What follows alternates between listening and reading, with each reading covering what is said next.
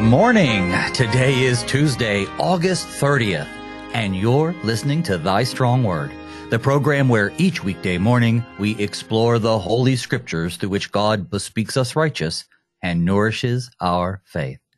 I'm your host, Pastor Phil Booe of St. John Lutheran Church in La Vergne, Minnesota. Thank you for tuning in. How do you listen to the show? There are so many ways over the air, online at kfuo.org, using the KFUO app, or on your favorite podcasting app. No matter how you connect, I'm glad you're here. Settle in, turn up that radio just a little. We're about to begin. Thy Strong Word is underwritten by the Lutheran Heritage Foundation. When you get the time, visit them over at lhfmissions.org. When I went to Haiti as a young man, I wished that I had had some sort of uh, book that I could share with the Haitian people. And then when I went as an adult, as a Lutheran pastor, the Lutheran Heritage Foundation provided me a whole box of small catechisms in Haitian Creole. They were so well received. Visit them, see what they do. Now, if you have questions or comments about today's show, maybe you just want to say hello to me, you can email me at pastorboo at gmail.com. But you know what? The show's live on Tuesdays and Fridays. That's today. So call in with your comments or questions if you'd like. That number is 1 800 730 2727. Now, brothers and sisters in Christ, last time we gathered, we heard the first part of Romans chapter 11 through verse 24. There, St. Paul assured his hearers that God had not abandoned the Jews, only that salvation comes not through works, but through grace. A remnant of faithful Jews remains.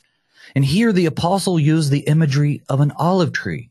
The natural branches are the faithful Jews. The Gentiles God brings into the faith are like wild olive shoots grafted in, but they are all one tree with Christ at his root. Beautiful. Now today we're going to cover the remaining verses 25 through 36 and we're going to hear about a mystery. Now these are a few short, this, these are a few less verses than last time we got together, but the mystery is how the hardening of the Jews served to usher in the Gentiles. And what does this mean for the future of Israel? So these verses are kind of controversial even to this day as Christians disagree on just what Paul means here. But to help us jump into the controversy and to make some sense of it, I'm pleased to welcome the Reverend Jeremy Klostermeyer, pastor of St. John Lutheran Church in Warrenton, Missouri. Pastor Klostermeyer, welcome to Thy Strong Word. I hope I pronounced your name correctly. Yeah, you did. It was perfect. It's either Klostermeyer or Klaustermeier, depending on where you're at. But uh, oh, excellent, excellent, excellent. Which do you prefer? Either one. Just don't call me late for supper. Yeah, sounds good. Well, Pastor, welcome to the show. Um, I would like to know a little bit more about you, and I'm sure the listeners do too. Even if they've heard you before, it's always nice to catch up. What What is God doing through your ministry and through the saints there in Warrenton? Well, I've uh, been a pastor now for 21 years, and all of them here in St. John's in Warrenton, Missouri. I graduated from the seminary in 2001 from St. Louis Seminary, uh, 2001, and and moved to Warrenton and just haven't left. So I've been here. Uh, about a year ago, we completed uh, a building program that uh, we have a new fellowship hall and an expanded uh, entryway in Narthex and new offices. And so we've expanded our ministry in that way. Um, uh, our preschool started yesterday, so we're excited about that and and uh, seeing all the wonderful little faces uh, and uh, being able to tell them about Jesus is a wonderful, wonderful gift. I have a wonderful wife, Karen, who teaches at the preschool and also drives the school bus. And I have two kids, Kara, who is 21 and uh, a senior at uh, Truman State. And then I have a son, Gus, who is in his second year at Ranken Technical College. So that that is me in a nutshell. Wow. Well, sounds like you have a lot going on and, you know, God's grace and blessings to you on your continued ministry it's not unheard of for sure, but I would say a little on the rare side to be continuing to serve your entire ministry at your first call. But wow, what a blessing that is. Yeah, yeah. They, I, I joke that uh, the congregation has uh, put up with me for that many years and has uh, kept me around. So I'm thankful well, God, to be a servant to God's people here. Well, we're thankful to them too. Absolutely. Well, I tell you what, brother, we have a lot to dig into today, even though we only have a handful of verses. In a few minutes, I'd like to maybe step back a little bit and see where Paul has been before we go into what we have today. But before even all of that, would you please begin us with a word of prayer? Certainly. Let's pray. Lord God, uh, we are your children, your chosen ones by faith, and you have chosen us. And we ask that you would uh, bless us as we live as your children, that we might always remember that we are not your children by our own works, but by what you have done for us, that you sent your Son, Jesus Christ, to die on a cross for us, that we might live forever. You chose to save us and we thank you for your salvation. Bless us now as we study your word, uh, especially that you have given to us through Paul in this letter to the Romans. In Jesus' name, amen. Amen. Thank you very much, brother. Okay, so as I said before your wonderful prayer, we'd like to maybe take a step back if you would uh, catch us up, what has Paul been laying out for us in Romans chapter 11? And where has he been so that we can have a good foundation to understand where he's going? Well, uh, uh Romans was written to Gentiles, and uh, but at this time of the writing of Romans, uh, there the Christians were, uh, I guess you could say, intermingled uh, with each other. So there were Gentiles and Jews who were intermingled with each other. At the same time, uh, there were always questioning with each other uh, who was uh, who was really saved, who was the best, who was uh, you know um, God's chosen people.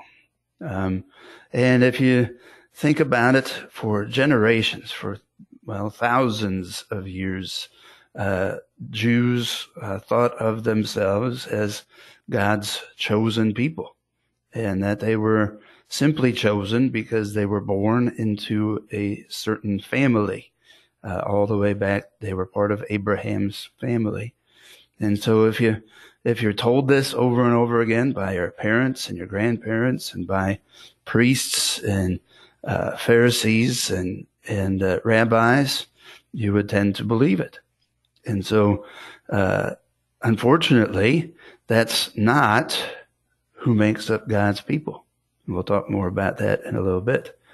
But uh, chapter 11 then uh, is kind of telling the Gentiles that no, God has not forsaken Israel, uh, but that you Gentiles are grafted in. Uh, and I'm sure you talked about that about how you graft a branch onto a, a tree or a vine to get to uh, to cross uh, cross breed branches and make them stronger and all those things. And uh, how we indeed are all connected uh, going back to Adam and Eve that Adam and Eve are our greatest parents but that uh, mostly or most importantly we are God's children, that He has chosen us to be His children by faith.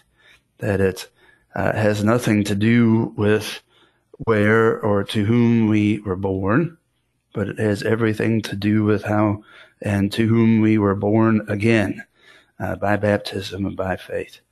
And so that's the whole theme of all of Romans, really, but especially as it pertains to the people of Israel and their connection and their uh, relationship to the Gentiles. I love the image that he uses of the olive tree, talking about how, you know, you see this tree and that the natural branches, which are understood to be the Jewish people, some of them were taken away, cut off because of their mm-hmm. unbelief. Because as you said, they believed that they were, you know, they were in just because of who they were born to. And God makes it clear through St. Paul here that no, it is by grace, by faith, not by works, not by heritage, and that even in this day, in Paul's day, the Gentiles are being grafted onto that tree. It's just such a wonderful visual, especially when we see that Jesus Christ is the root of that tree. But he doesn't want the Gentiles to become conceited either. As you said, the Jews had become full of themselves and conceited, you know, oh, I'm in because of who I am. But then when he's when Paul is explaining to the Gentiles that they too are being brought in and that in some cases they're they're the, the people of the Israel have been removed to make room for the Jews, he doesn't want them to be uh, haughty in the way that they understand their salvation either. So he says in these last few verses, he says, uh, verse 22, note then the kindness and the severity of God. Severity toward those who have fallen, but God's kindness to you. But then here's the caveat. Provided you continue in his kindness, otherwise you too will be cut off. But then especially important for our text today, verse 23. And even they, if they do not continue in their unbelief, will be grafted in. Or maybe a better way to say that, I can't say better because this was inspired by the Holy Spirit, but maybe a clearer in English way to say it is that if they return to faith, if they believe, they will be grafted back in because God has the power to graft them back in. And I think that sort of sets up what Paul then continues saying in verse 25. Brother, I'd like to go ahead and read the first few verses, maybe 25 through 27, and then let's talk about them. Now, I'll be reading from the English Standard Version of the Holy Bible, chapter 11, beginning with verse 25. Lest you be wise in your own sight, I do not want you to be unaware of this mystery, brothers. A partial hardening has come upon Israel until the fullness of the Gentiles has come in. And in this way, all Israel will be saved. As it is written, the deliverer will come from Zion, he will banish ungodliness from Jacob, and this will be my covenant with them when I take away their sins. Now, we'll just stop right there. This is only three verses, but I think you'll agree, Pastor, these are some pretty controversial verses today, and they actually have been for a while. But there's there's a good way to look at this. There's a there's a proper way to look at this in a way that's been uh, drenched in error over the centuries. Uh, take us through it. Let's begin. What's going on? Well, uh, if you we just take it verse by verse, if uh, lest you be wise in your own sight, the uh, Gentiles here um, are if they have their own wisdom and not God's wisdom, then uh, you know, they become arrogant and haughty and, and they, uh, start believing their own ideas about what God is doing. And so, um, uh, Paul is saying here that, uh, it goes above and beyond your understanding. So I want you to understand this mystery, brother. So it is a mystery. It's not something that we fully understand how God is at work. Uh, but we do understand uh, how God has revealed himself to us and how some have rejected his revelation uh, or have rejected him even though they know who he is. And so, uh, God, of course, has uh, complete knowledge. He is omniscient. And so he knows those who are going to reject him, who are going to refuse to believe in him, him who are not going to have faith in him. And so he has known those from the beginning.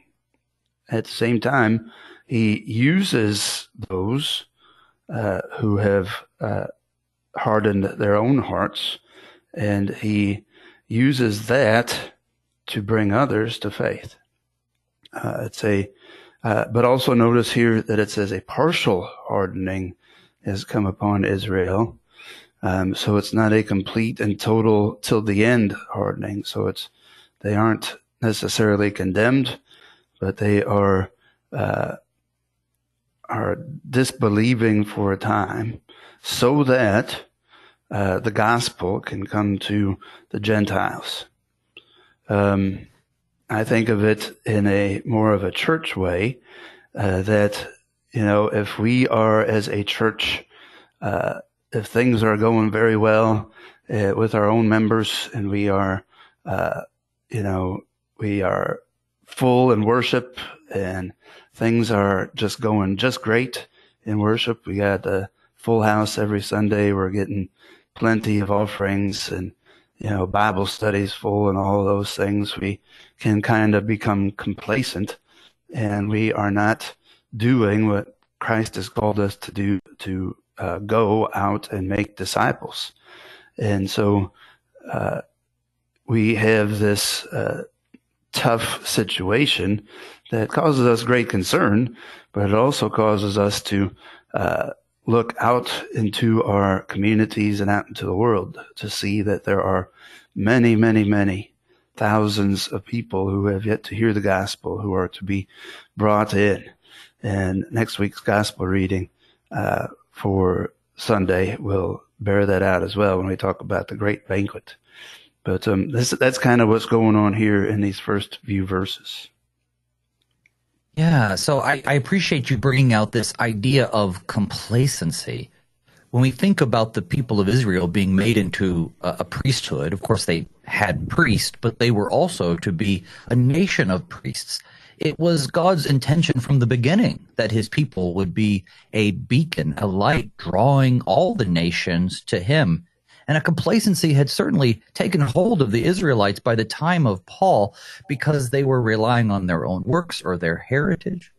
And in this text, you know, one commentator wrote that when it says, lest you be wise in your own sight, I absolutely agree with you, Pastor. There's this, there's this contra, uh, there's this, there's this comparison between the wisdom of man and the wisdom of God.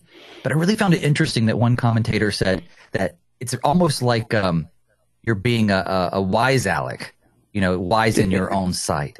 Because in the context of telling the Gentiles that they must not be, you know, vain and, and get the wrong idea about their salvation, especially when, you know, compared to the Jews, he says, listen, lest you start to, you know, be a bunch of wiseacres, I don't want you to be unaware of this mystery. And the mystery really is, I would say, threefold. It follows. There are three mysteries here that the church has struggled with. First is, what does it mean that there's a partial hardening that's come upon Israel? And notice he doesn't say Jews or he says Israel. And then he says, and then what does it mean that the fullness of the Gentiles has come in? Like, when is that? What does that look like? And then the third mystery in the text we haven't gotten to yet. Yeah, in this way, all Israel will be saved. These big three mysteries. Let's tackle this first one. You know, a partial hardening has come upon Israel. You, you very aptly explained how, you know, not everybody is rejecting Christ. It's just a partial hardening. It's not as though all of Israel was condemned. But this partial hardening has come until the point that the Gentiles have come in. What does that mean, brother? You know, what does it look like that the Gentiles, the, the, fullness of the Gentiles, does that mean that every person on the planet that's not a Jew has to come to faith and then something's going to happen? Then maybe Israel won't be hardened? You know, maybe we should include this next verse and in this way all Israel will be saved. What does that look like? Help us, help us through that, brother. Well, if you uh, think about the, the history of Paul and how Paul first went to the Jews in every town and uh, further and further in his ministry, he would uh, get more and more uh, uh, fight from the Jews in those towns. And he would have uh, many Pharisees and Sadducees reject him, and he would be uh, you know, cast out of towns and things like that. And so, um, and Peter the same way. to the point where they said, all right, we're getting uh, too much um, resistance from the Jews. And then God revealed to them, both in different ways, that they were to go to the Gentiles and to preach to the Gentiles. And so uh, there's almost a thing that if these Pharisees and Sadducees had not given them resistance and had not uh, uh, given them a tough time, uh, that they would have never gone to the Gentiles. And so there's this partial, partial hardening upon Israel so that uh, God can show uh, us and show the Israelites and the Gentiles in their own ways that yes, the Gentiles are part of Israel. We'll talk about that in a few minutes, but they are part of the people of God just as much as the people of the nation of Israel. And so, uh, sometimes God has to uh, use some tough times and some hardening of heart to wake up his people. Then, uh, if you go on to verse 26, in this way, all Israel will be saved. Well, who is all Israel? Is it the nation of Israel? It is those, is it those who have been born into the family of Abraham? Or is Israel not a physical thing, but a spiritual house, a, a house that is based not on uh, those who were born into a specific family, but those who are born by faith. As we as we read in the book of Hebrews, Abraham believed and it was credited to him as righteousness. And so who is Israel but those who are Israel by faith? And so those are the mysteries. Still uh, why why God had to uh, allow this hardening of heart and why he didn't just make it happen is part of our uh, our lack of understanding and why we won't ever know fully this mystery. Even in Romans chapter 9 verse 7, Paul says, "Not all are children of Abraham, because they are his offspring. This isn't a concept that's foreign to Paul's writing, speaking of the idea that true Israel is made up of those who are brothers and sisters of Jesus and sons and daughters of God because of the faith they've been given in Christ. Uh, in in one area that I was reading when I was looking into this, you know, I found it interesting that some of what I grew up with down south was a lot of millennialism, this idea that at some point mm-hmm. in history, Christ is going to come back and that the people of Israel, or I should say rather, the nation of Israel will have some sort of special place in God's kingdom. And I didn't realize, I thought this was a fairly new invention in the church, but I didn't realize it actually goes back to St. Augustine.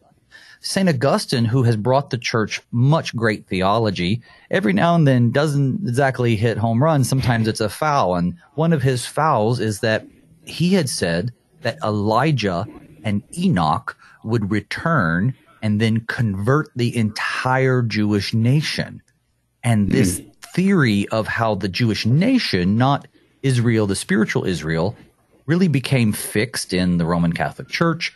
And then it was only during the Reformation period that we returned to this more biblical view. But in America, in the United States, especially, you see a lot of Christians. In fact, the majority of the commentaries that aren't Lutheran that I looked into indicate that no, this cannot be a spiritual Israel. This can only be a couple of things. One, the nation Israel being more of a political thing, or B, all of Israel that will believe will eventually believe. So, so God has this holy number of Gentiles, and once He reaches that, then the veil is going to be lifted off of the Israelites, and they'll either all come to faith or a lot of them will. And then another view, which is also an error, is that the Jews are saved by means of the some sort of first covenant, the first way. They are saved by the law, and it's only the Gentiles who must trust in Christ. So, you know, have you experienced any of these different other views in your ministry? Um, well, I think there are many who have Jewish friends and Jewish family members uh, who would like to believe that that last uh, theory that you talked about, that the first wave is saved by the old covenant, and so that they don't need to uh, believe in Jesus as Savior, uh, but that that would be a gross misunderstanding of what this says in these passages. But uh, you know, the whole idea of that we're all uh, wanting to get to heaven, we're just taking different ways to get there. Um, people want to believe that because they, uh, you know, that they have loved ones, family, friends who uh, are good people in the world's sight and are loved, but they don't see them uh, believing in Christ, and so people have a hard time believing that these wonderful people will not be in heaven with them.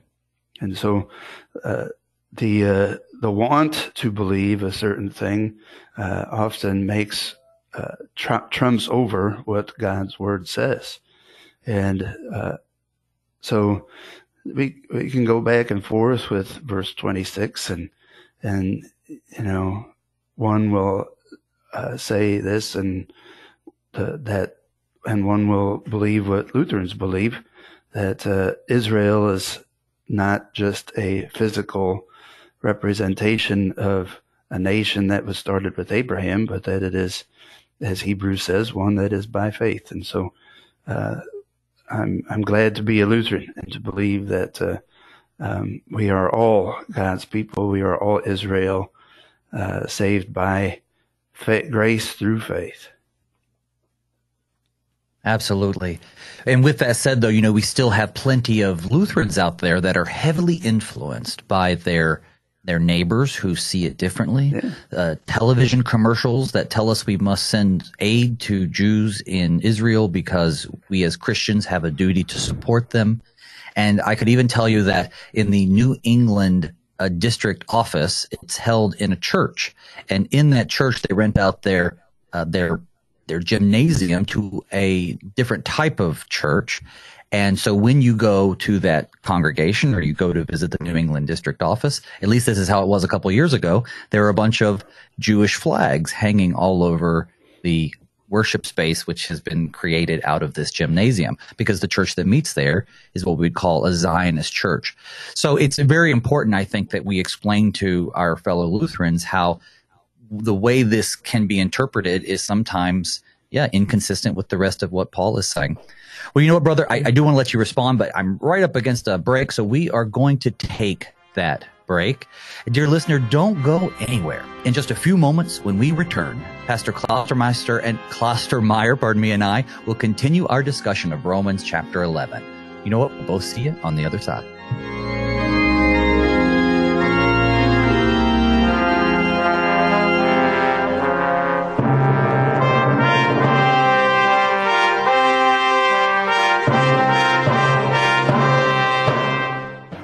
What's happening in Germany's Lutheran churches, where Iranian refugees are flooding through the doors? What new opportunities for sharing the Christian faith are arising in communist Vietnam, and how can my church play a part?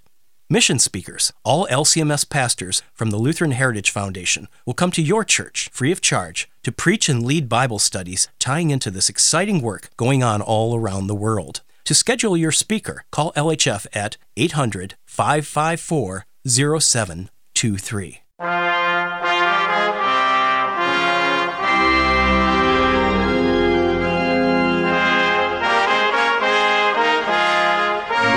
back to Thy Strong Word. I'm your host, Pastor Phil Booe, and with me today is the Reverend Jeremy Klaustermeier, pastor of St. John Lutheran Church in Warrenton, Missouri. Excuse me, I got a little choked on water right during the break. Hey, Pastor, before we took our pause, we were doing a deep dive on these first few verses. Do you think we can squeeze any more out of them before we move on? Anything else you want to say? Well, I think that uh, it's really important that uh, our listeners understand that uh, the majority of us listening today are Gentiles. Um, and so we have been grafted in, uh, and our grafting in has come by uh, God, the Holy Spirit, working through us through our baptism and bringing us to faith. And so none of it is our work, just like it wasn't the work of the Jews to be born uh, of Abraham, uh, but we all are saved by faith. And so Israel, the way God sees Israel, is not as a nation that is there in the Middle East, um, that is constantly uh, under attack, but as a people of God that are chosen by Him that He foreknew would believe in Him and in His Son, Jesus Christ. So it's always so very important that remember that we are His children, we are part of His family, the Israelites by faith. Absolutely. Okay, let's move on. We're just going to read verses 28 through 33, another little section here, and then we'll dig in because you know what? There's some spicy stuff in here too. Starting with verse 28. As regards the gospel, they are enemies for your sake. But as regards election, they are beloved for the sake of their forefathers. For the gifts and the calling of God are irrevocable. For just as you were at one time disobedient to God, but now have received mercy because of their disobedience, so they too have now been disobedient in order that by the mercy shown to you, they may now receive mercy. For God has consigned all to disobedience that he may have mercy on all.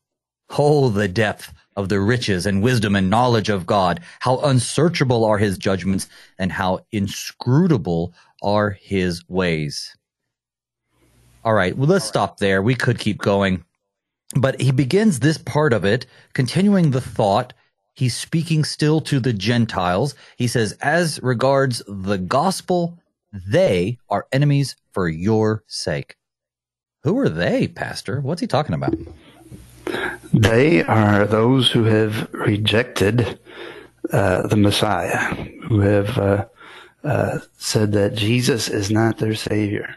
And so uh, they have uh, they are enemies of God. Um, or as in the gospel reading for this Sunday, that he does not know them or where they come from. Uh, at the same time, he doesn't stop loving them, but he wants them, uh, for God wants all to be saved and to come to a knowledge of the truth. So, as regards election, they are still loved for the sake of their forefathers. Now, who are their forefathers?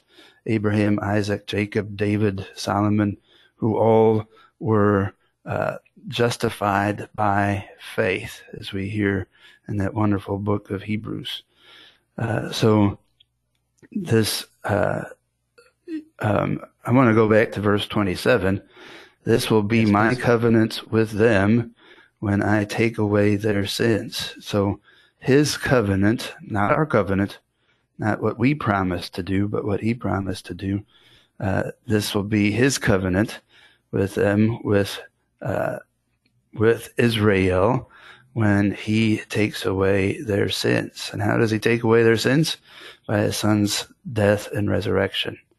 And so, uh, so as regards the gospel, verse 28, as regards the gospel, they're enemies of God because they disregarded, they rejected the gospel. Okay. But as regards election, as regards God's choosing, they are loved uh, by God and He wants them, He cares for them to the point that He wants them to turn, to repent, and to have faith. Uh, because, verse 29, the gifts and the calling of God are irrevocable, that He doesn't take it away. He continues to give it until that time uh, when a person takes their last breath. He continues to give the gifts and the calling of God, even though some will reject that calling and those gifts. So, uh, if you go to then verse 30, for just as you were at one time disobedient to God, but now have received mercy. So Gentiles rejected God, but now they have come to faith and so that they have received mercy. Uh, because of their disobedience, we already talked about that, that because uh, the uh, missionaries, the first missionaries, Peter and Paul, and uh, the disciples uh, got so much uh, resistance. They were almost forced to go to the Gentiles, and then the Gentiles came to faith. Um, and um, in the past chapters, uh, uh, we see how that made many of the Jews jealous. I like that. Uh, so that they too have now been disobedient in order that they might be shown mercy. Uh, so they came then to understand that just as the Gentiles were saved by faith, they also, these Jewish people, have seen their sin and their, their unbelief as sin and have turned so that they may now receive mercy. So it's a, a pretty heady stuff here in these verses. Yeah, absolutely. It's pretty interesting. Regarding the gospel, they are enemies for your sake, but as regarding election, they are beloved for the sake of their forefathers. So yeah, it seems like he's speaking to the Jews, or when he says mm-hmm. they, speaking to the Gentiles, they, yeah. he's saying they. So the they is the Jews, the enemies for your sake, your is the Gentiles. What I find, I think, confusing, and a lot of people do, is when he says they are beloved for the sake of their forefathers. You know, in chapter 9, verse 5, he reminds us to them, the Jews, belong the patriarchs, and from their race, according to the flesh, is the Christ, who is God over all and blessed forever. Amen. So he recognized earlier in the letter, he didn't want to discount that the salvation is from the Jews, that our Messiah is from the Jews, that God himself chose uh, as a, as his people the Jews. And so he says, for the gifts uh, and the calling of God are irrevocable. Verse 28 of chapter 8 says, and we know that for those who love God, all things work together for good for those who are called according to his purpose. So we see here that God is continuing to work and continuing to love his people. But when he gets into 30, he says, For just as you were at one time disobedient to God, but now have received mercy, because of their disobedience. Now, I know you definitely touched on this. Could you explain just a little deeper? What does it mean that that you they've received mercy, that is the Gentiles, because the Jews were disobedient? Could not God have shown mercy at, uh, with a an obedient Jewish population? Oh yes, he definitely could, and that's where uh, you know, we could jump all the way down to verse 33. Uh, we, our understanding is not God's understanding. And so if God only did what we told him to do, uh, we'd have been gone a long time ago and this, this earth would be, uh, gone. But God's, uh, wisdom is not ours. And uh, how unsearchable are his judgments and how inscrutable his ways. So this is the way that God has chosen to bring salvation to all people. So he used the hardening of hearts of the Israelites uh, to uh, kind of almost force those that he had called to be his messengers to bring that message to those who were at that time uh, considered enemies and cons- considered outside of the kingdom of God. And God had to do some miraculous stuff, and He had to give Peter a dream, and He had to give Paul a dream, and you know, almost force them to these Gentiles. And it was all because of the hardening of the hearts of the uh, the Jews in these various places and how uh, they were not receptive to the gospel. So, you know, if as as uh, pastors, as missionaries, uh, we can bring the gospel to a certain group of people or to an individual, but we can't make them believe. And so, after a while of trying, uh, we move on, so to speak.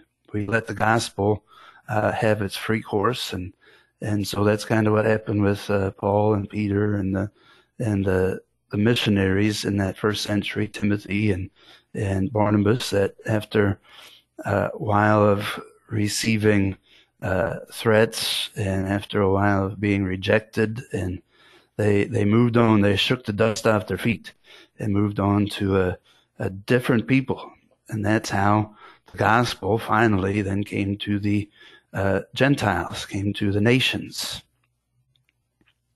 Shifting directions just a little bit, we know in the next chapter, Paul is going to be talking about how we as Christians or those in faith are now uh, presenting our bodies as a living sacrifice. But already in verse 30, we see hints of this. We see hints of this necessity for us to be uh, faithful to God, but not only in just our our heart, so to speak, but but faith that lives itself out in works. So he's been making this argument that one can't just be uh, considered faithful because they happen to have been born or because of their relationship to Abraham, nor can you count on your works for righteousness. But then I, I like how in verse 30 he says, For just as you were at one time disobedient to God. Now, although you have to kind of read into it a little bit, we notice that's in the past tense. Paul does this all the time.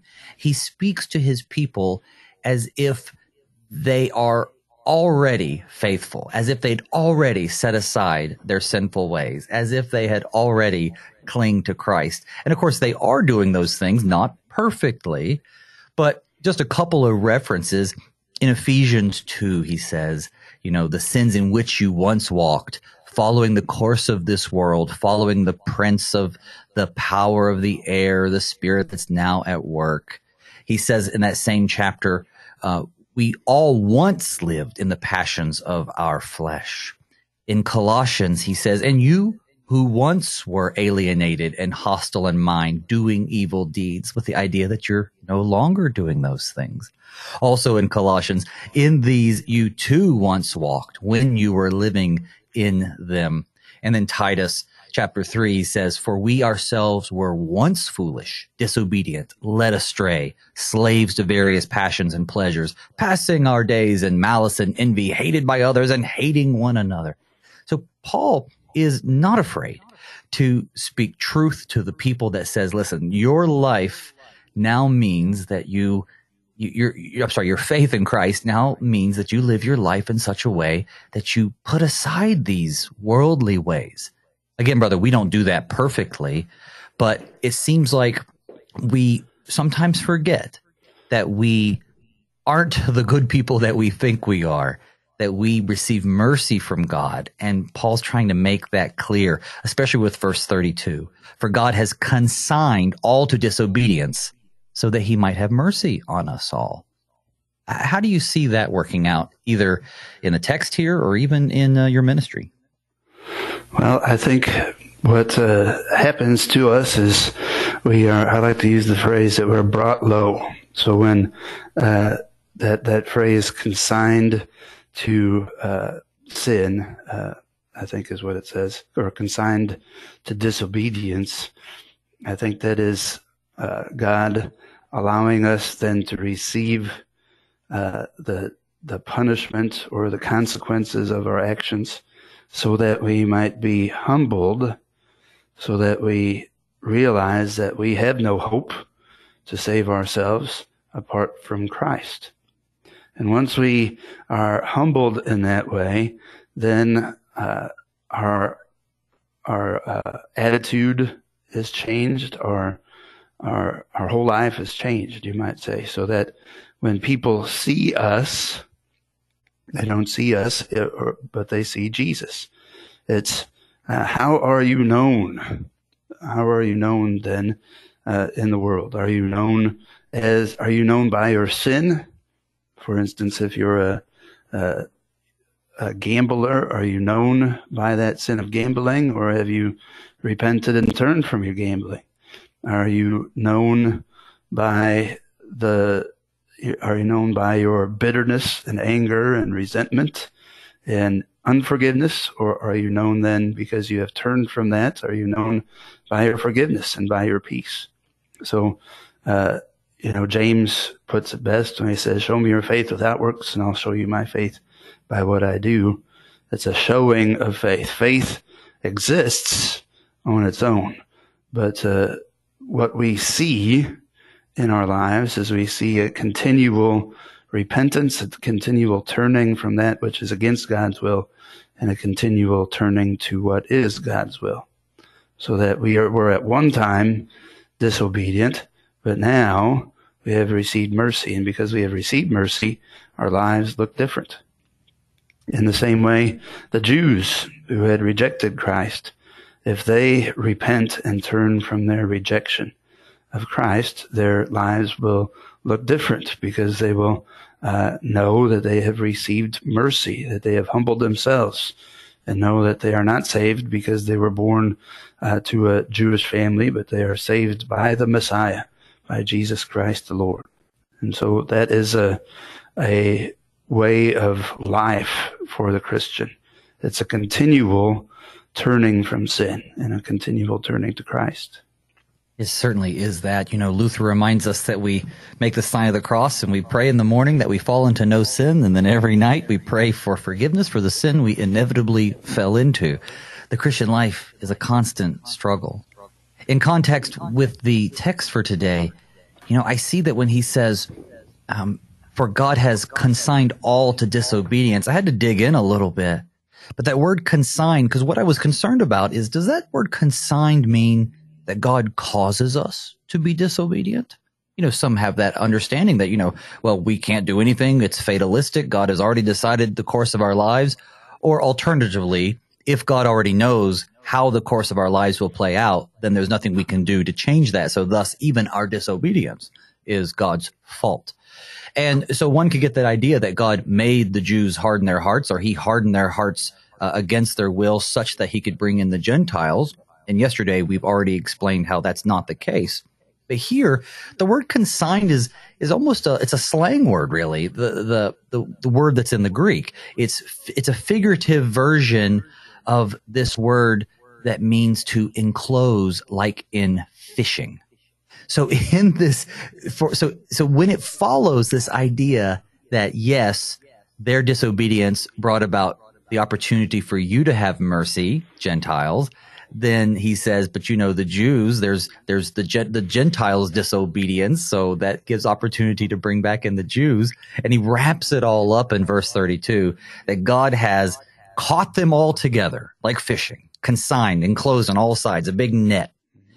God has enclosed both of these groups, Jews and Gentiles, people in the past, as you so eloquently pointed out, us even today, we're all caught up in God's net of disobedience. He he puts us all in the same. This speaks to Paul's uh, preaching that you know there is no uh, favoritism on God's part, but then instead of destruction of what we deserve, instead of he's consigned us all so that he could throw us back, he doesn't want us. No, he actually has consigned us to disobedience so that he can have mercy on us. And I don't know if you agree with me, Pastor, but I feel like verse 33 is uh, what you'd call in the legal tradition uh, an excited utterance. Something you say because you don't have time to think about it. You don't have time to plan it. Excited utterances are permissible in court for that very reason. And so here Paul has been, you know, revealing this message that he's getting from the Holy Spirit, however he gets it. And then as he comes to 33, just in my mind's eye, I see an excited utterance. Oh, the depth of the riches and wisdom and knowledge of God, how unsearchable are his judgment and how inscrutable his ways. Perhaps, perhaps that's Paul reacting to the revelation that he's receiving as he writes it down. What do you think? I think I agree with you very much so. Um, the phrase that comes to mind when I uh, you know, see, God has consigned all to disobedience. The phrase that I think of, and I can't remember where it is, but uh, um, it says, "Hand them over to Satan so that they may be saved." Um, it sounds like we're giving up, but that's not the way it is. So um, it's a um, giving them over to their sin so that they feel the full weight and full uh, trouble of their sin so that they realize that they're caught, that they're stuck, that they are not, uh, like, like as you said, caught up in a net, that they uh, have no way out, so that he may have mercy on them, so that the mercy that they received is true mercy and not a misunderstanding that they somehow worked with God to do it, uh, but that he he rescued them from that net. He brought them out of that net. Um, and so, uh, as parents, sometimes we have to let our, uh, we can't always do everything for our kids. Sometimes we, uh, especially when they don't want us to, sometimes we have to let them fail so that they have the experience of failure so that they, uh, um, are able to say, to see that they don't have all the answers, that they aren't uh, all that. Um, you know, going back to the beginning, uh, verse 25, that uh, lest you be wiseacres, as you said, or lest you think mm-hmm. you know it all, uh, God is going to give you over to, uh, uh, you know, disobedience so that you realize that you are not capable of saving yourselves. And so, you know, on our own, in our own uh, logical way of thinking, humans would never think this way. But by the Spirit, we are able to understand that this is how God is working. And so um, that is that uh, excited utterance that you mm. mentioned, that once we understand, once we see these things, we're like, wow, God is so cool. God is so uh, above our understanding that we'll never be able to, to fathom how deep and uh, how wide is his knowledge and how wide is his love for us as well. You know, he backs up his excited utterance by um, quoting Isaiah and Job here. Let's get these last three verses under our belt, both these quotes and also the doxology that Paul concludes this section with, starting with verse 34. For who has known the mind of the Lord, or who has been his counselor? or who has given a gift to him that he might be repaid? For from him and through him and to him are all things. To him be glory forever and ever. Amen. Brother Pastor, we just have a few minutes left in the show, but I want to gift those minutes to you. You know, wrap up what we've been talking about, but also, as I like to do, give a message of gospel to our listeners, one that would benefit them and maybe something that they can share with their neighbors. All right. So as we look at, let's just go through the verses here. We look at verse 34. Who has known the mind of the Lord or who has been his counselor? Is there anything that we can tell God that he doesn't already know? He knows us fully. He knows how many hairs we have on our heads. He uh, has the whole world in his hands and he knows the exact moment that he will bring an end to this world and bring forth a new heavens and a new earth. And so, uh, sometimes we like to think that we can tell God what to do. And we sometimes do so in our prayers. But we always remember that it's his will that is done. Uh, and, uh, verse 35, I'm reminded of the gospel reading for this past Sunday that we should uh, invite those who are crippled and blind and lame to the feast because uh, they can't repay us. And that is a reminder of how we are the crippled and the poor and the lame and the blind, and that we are never able to repay God for all that He has given to us. And so to think that we can uh, is foolishness, that we cannot give back to God uh, anything that would repay Him for what He has done for us. And then lastly, verse 36 from him, through him, and to him are all things. So we are from him, and we live through him, and to him we are saved. And he does all things for us, for our grace, for our salvation. Sorry about that. My phone started ringing there. Um, but uh, that's okay. You're a busy we, working pastor. We appreciate it. I didn't expect that at the end, but um, it's a. Uh, uh, wonderful thing that uh, God is in control of us, that God is in control of the whole world, that He holds the world in His hands. And this is, these last verses give us peace in knowing that He's in control and that He has chosen to give us mercy and grace through faith, that He has not condemned us all, but that He loves us enough to have, have sent His Son Jesus to be our Savior, that He loved us so much that He gave up His only Son, that if we simply believe in Him, we will not perish but have eternal life. Mm. So from Him and through Him and to Him are all things. And so we thank the Lord that He is Master and Lord of all. Oh, wonderful. We'll leave it with God being in control and having love for us through Jesus. I'd like to thank my guest this morning, the Reverend Jer- Jeremy Klaustermeier, pastor of St. John Lutheran Church in Warrenton, Missouri. And I'm also grateful to you, dear Christian, for listening to Thy Strong Word. I've been your host, Pastor Phil Booe.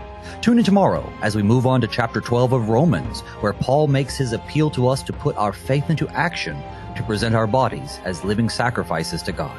Until then, may God's peace and blessings be with you all as we pray, Father, keep us in thy strong word.